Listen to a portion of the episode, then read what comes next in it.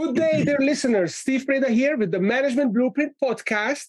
And today my guest is Christopher Brement, the owner and president of Bramante Homes, that has been building quality premium and luxury custom homes in Albemarle and Augusta counties in Virginia since the 1980s. Christopher, welcome to the show. Steve, thanks for having me. It's great to have you here. Christopher, let's start this conversation by describing your journey. How did you end up running this company? This business was founded in the 1980s by your father, but you took over. What was this journey like as the son of the founder and taking charge of the reins? Great question. Well, yeah, I was a much younger man in the 1980s, and it's definitely been a bit of a ladder climb. My first job at Bramante Homes was picking up trash. I was 12 years old. Later, I was handed a shovel, and later yet, I was toting lumber and eventually swinging a hammer, glazed through the middle. But there are very few jobs that I haven't done here.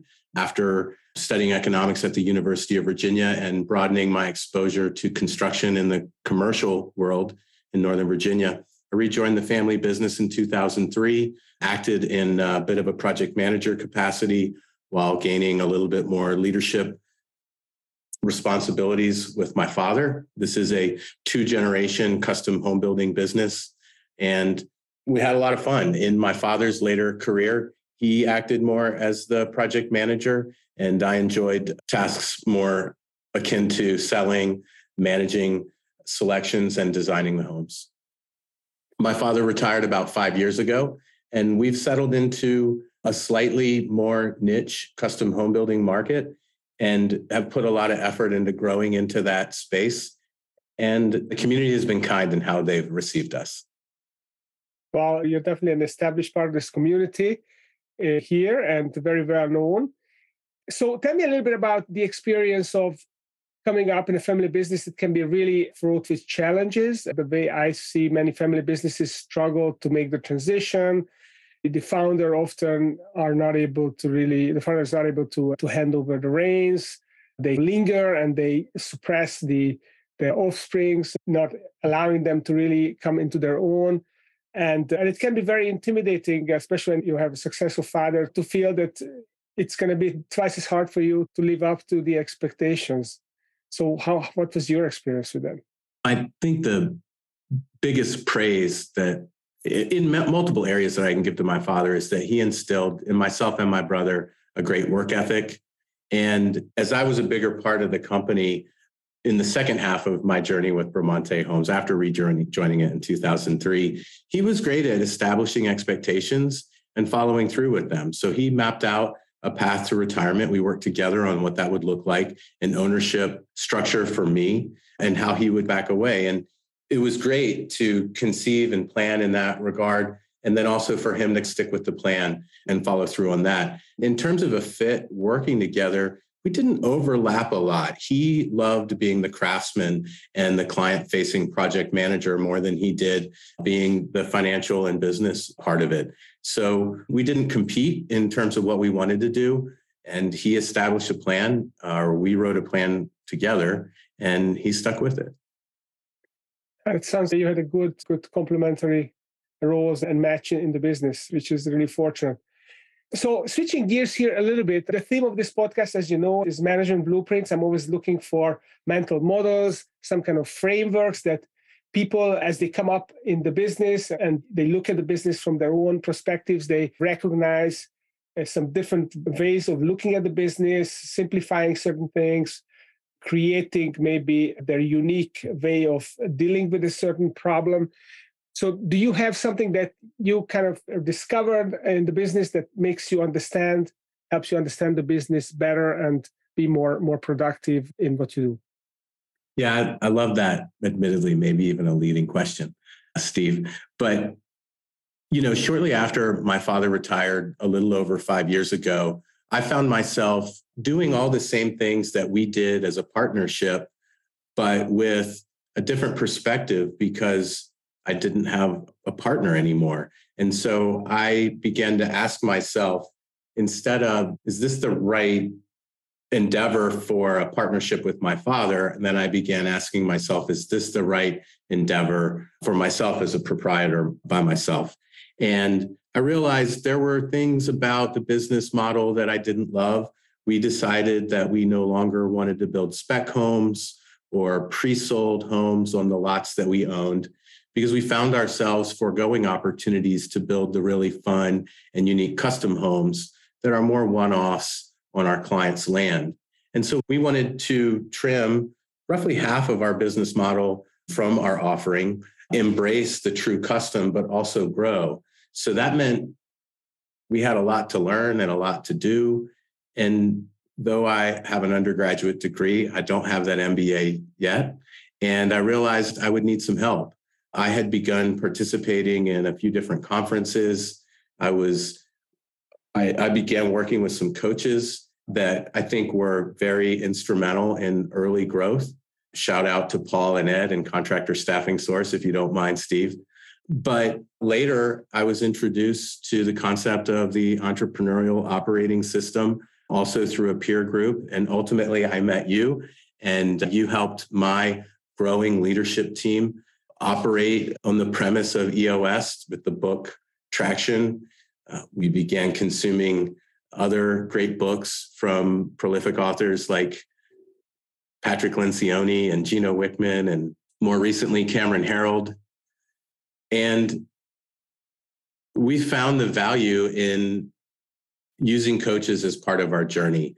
And EOS, we understand, has gone through some changes of late. And we had, at that point, chosen our implementer more so than the operating platform itself. And so we were happy to make a jump to Pinnacle, embracing the concept that you can never climb too high and there are always new tools for us.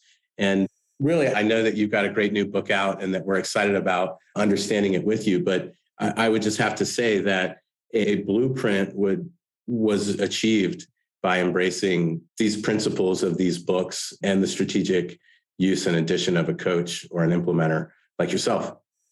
Okay, thank you for sharing that. We don't really speak a lot about my books on this podcast, but thanks for bringing this up. And I really believe in this idea that none of those 1.7 million small to medium-sized companies, 10 to 250 employee companies, would ever have to go out of business if they had a good approach to execution, visioning, strategy, and because then they could solve all their problems, they could iterate, they could find solutions around challenges. So I deeply believe that with a good coach and with good processes and good tools that help conceptualize difficult ideas for the whole leadership team to align them around, helps businesses.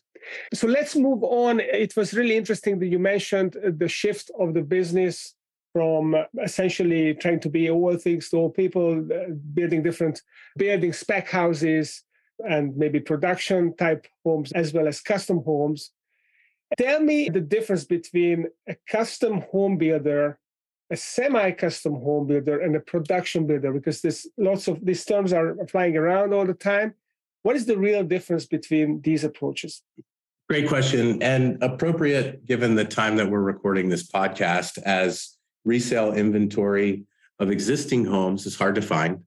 A pre-sale home is something that you could purchase from a builder who specializes in consuming lots from developers and selling what is may just be a multiple choice or a specified package and fit and finish with limited to no opportunity to customize it. That, I think, is the epitome of a production builder. I believe there may be few production builders that want to give the impression that you can't customize anything. So they'll give like a short list of multiple choice options, so to speak. Any builder that's in that marketplace could then easily just decide how much they want to collaborate with their clients and in turn make their project managers have to react to different fit and finish packages. So a semi-custom builder is just going to stretch the list of things that can be customized, but usually still done in a multiple choice format. They will often have their own design centers where you can pick out your cabinet door profile and colors and countertop finishes, maybe a short list of tile options, but they're going to stop short of letting you customize to the nth degree. And the same is true for the floor plans that they build. They typically have a large book of floor plan options, and they'll have different facade elevations, likewise in a multiple choice offering. And so you can get pretty far with a semi-custom builder. But again, you're also building a pre-sale with them. And one key differentiator from both a production builder, lumping production and semi-custom in the one bucket and then true custom in the other bucket, is that the builder is building their own home on their own lot to the client's customization specifications and then selling it to the client upon completion.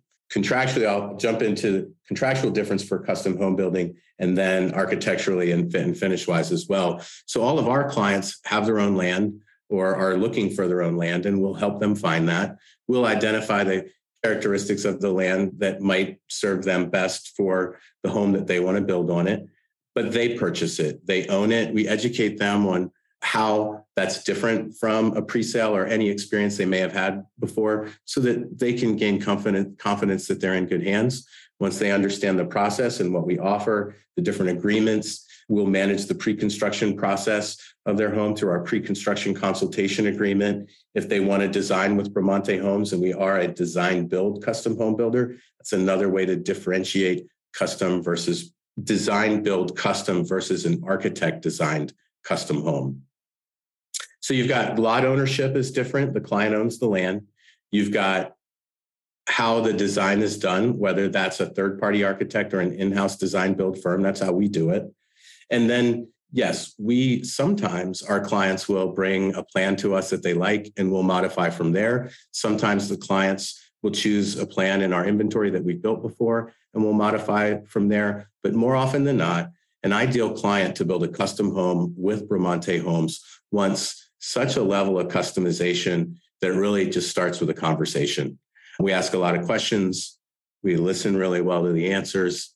And the design really is a reflection of our clients' wants, needs, and preferences and who they are.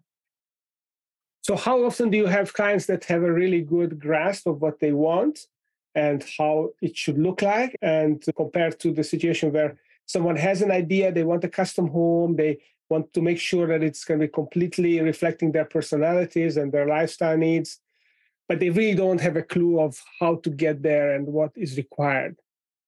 Yeah, there's a good mix of that. I would say that even the most informed and experienced client, we probably represents 25 to 30% of our clients.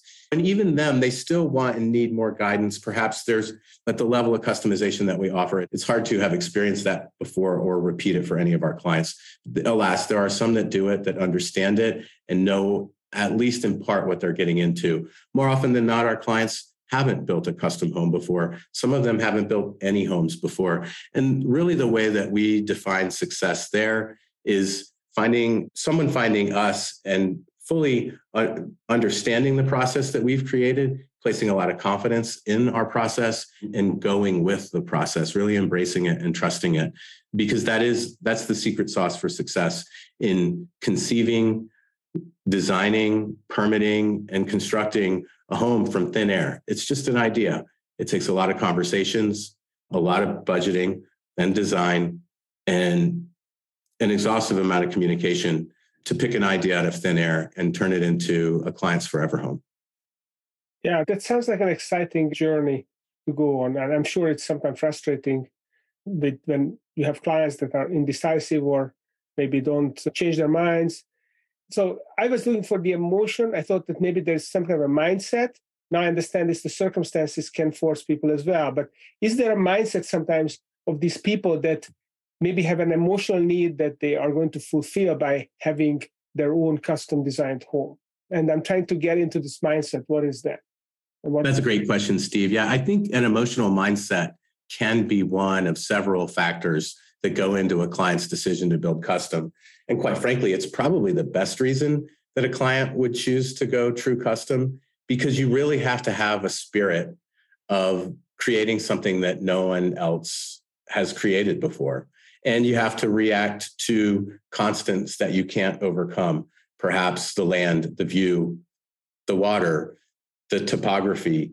There are a lot of factors that cause our clients to choose to go custom, but the right emotional headspace and the adventurous spirit to craft something that is essentially a commissioned piece of art are the clients that have the most fun with Bramante Homes. Mm-hmm. So it's kind of an artistic endeavor to some extent, to build a house like that.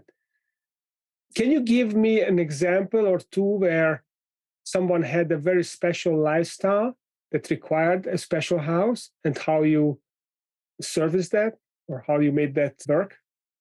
Yeah. We've done a lot of really fun stuff with houses.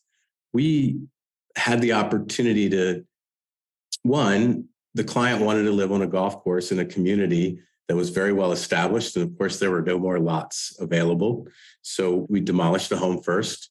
As part of the planning process, we learned that the client enjoyed having a swimming pool, but they have a swimming pool at their summer home that's in their yard. So this swimming pool would be used predominantly in the winter and therefore should be inside their new home. And given the footprint and a variety of other constraints, it was best to place it in the basement of the home. And introducing that much water into the basement of a home can be a challenge and be wrought with unforeseen pitfalls. Luckily enough, we had some consultants at hand, and they were able to prescribe a level of robustness to the building envelope that prevents rot. It prevents too much moisture from entering the area as it is. It moves the warm and cold layer of walls to the right places so that we don't have water vapor condensing in the wrong places. And we introduced both a dehumidification and a heating and cooling system to the room such that when the pool is open, it has a cover, but it is a heated pool. And when it's open, that's when water vapor enters the air and needs to be mitigated. And so an advanced heating and cooling as well as dehumidification and ventilation system would kick in and get all that out of there. Let's see, they're not always such a custom detail as putting a swimming pool in the basement. Right now, I have some clients who are finishing up a home that will be a retreat for their family and extended family as they're looking to get west from the tidewater into the mountains. They've got some great views, and the home was conceived around the views. And the home, when they're not using it, is intended to be a transient rental in a part of central Virginia that has a tourism industry that revolves around weddings and alcohol. We've got wineries, we've got breweries, we've got distilleries. So the whole project was conceived to be a vacation destination. They've got 3 bedrooms in the home that will serve the adults, and they've got 3 bunk rooms in the home that will serve for children and guests. And as I was just talking with my client yesterday, and we're wrapping up their home and considering renting it ourselves, she told us about an events planner that they're collaborating with so that they could create the terrace levels of their home at a size that worked well for the number of tables necessary for the wedding party and the tent that needed to be used. So we never know all the details that go into the spaces that we're helping our clients create in a custom capacity. That's fascinating. It's very interesting how many moving pieces there can be. And whenever I do a DIY project, the biggest challenge I have is to foresee all the obstacles I'm going to face so that I don't have to disassemble and reassemble things. So the amount of planning that must go into one of your custom houses is mind-boggling to me. But I think that's a great point. And it's one where, we create processes and protocols, but they're simply a mechanism to respond to clients' requests or preferences or desires. And so it's really about having the conversations to learn how to manifest all the wants. And so whether it's a 36-inch Wolf range or a 3-generational multi-dwelling unit home, each detail is just a customization of a client's unique wants. And that's what we really get excited about as a unique, true custom home builder. Now, before we wrap this up, just a final question. Have you had a client who had no budget constraints whatsoever and you could build everything that they dreamed about? If they didn't have a budget, they didn't want me to know it. And I think that's just the good business acumen on the client's behalf. But we definitely have clients that they've given us their budget. They've told us their hip pocket spending money. And then they've defined we're definitely not going to spend more than this number, but it's their prerogative. And if they ask for more and ask for more and ask for more, first we'll budget it for them and present an option to them. And if they want to build it, we will certainly build them as much as they want. And we have some clients will exceed their base contract a lot more than others. Yeah, I can imagine. As you say that the eating fosters the appetite. Sometimes you think that you start with 500,000 and then you end up with 800. One of my former clients who was a production builder, he told me that normally their ticket price is in the Richmond, Virginia area is about 600,000, but they expect most houses to sell for 850, because when people see all the options that they can offer them, they won't be able to resist taking many of those and end up.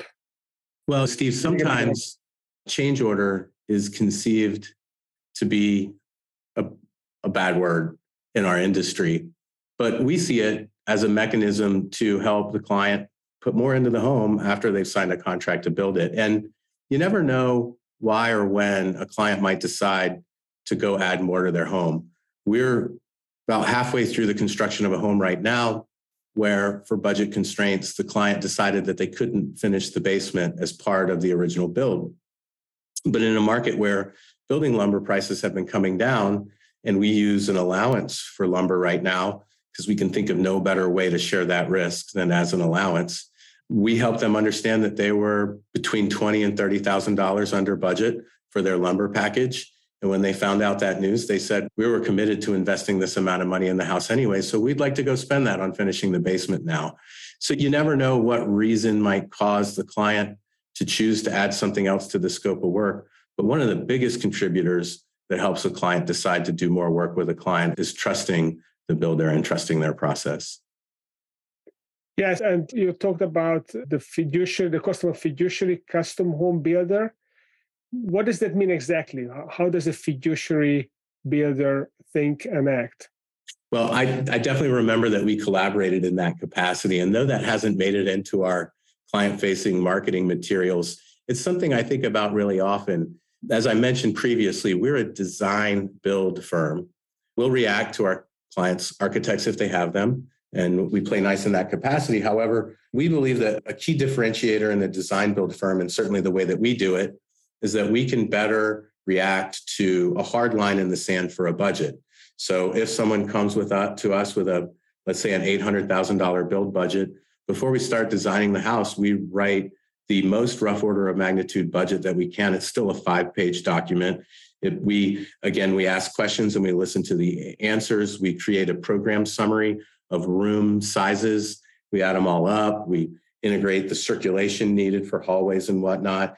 And we arrive at a total square footage. We have a conversation with the client, whether they believe that really does sound like the right size for them. And once we have that confirmation, we extrapolate all the information into the target budget. Within a week, the client has a 5-page document that can inform an informed decision to move forward. And then we have a roadmap that we execute on for the design. So we'll follow the square footages as prescribed in the target budget. We'll follow the fit and finish as prescribed in the target budget, so that when we get to the contract price, we've been intentional in respecting the client's budget. So yes, this idea of fiduciary is really rooted in two concepts. One is trust and one is price. And we can think of no better way to guide our clients to their budget than talking about budget early and often, and revisiting it at every time that we're drafting the home, so that we're respecting the limits of the budget. Okay, so if I think of a fiduciary wealth advisor, I think of someone who is thinking of my interest first, rather than some investment company or insurance company that they may get a commission from. I pay them and they serve my interest. And that's how I think of a builder as well, that they want to make sure that I get the home that I want to live in, and they are going to represent me, and I'm going to pay them a fee to do that. But they are going to keep my interest first and foremost, not some other suppliers that they might have a relationship with.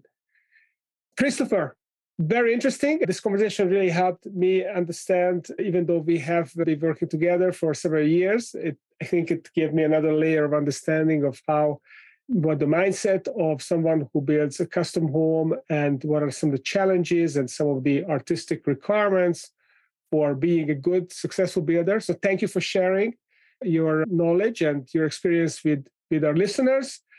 And those of you listening, if you like this conversation, then stay tuned, because every week I bring another exciting entrepreneur and they will share their management blueprint and their business wisdom with you. Thank you for coming, Christopher. It's been a pleasure, Steve. Thanks for having me.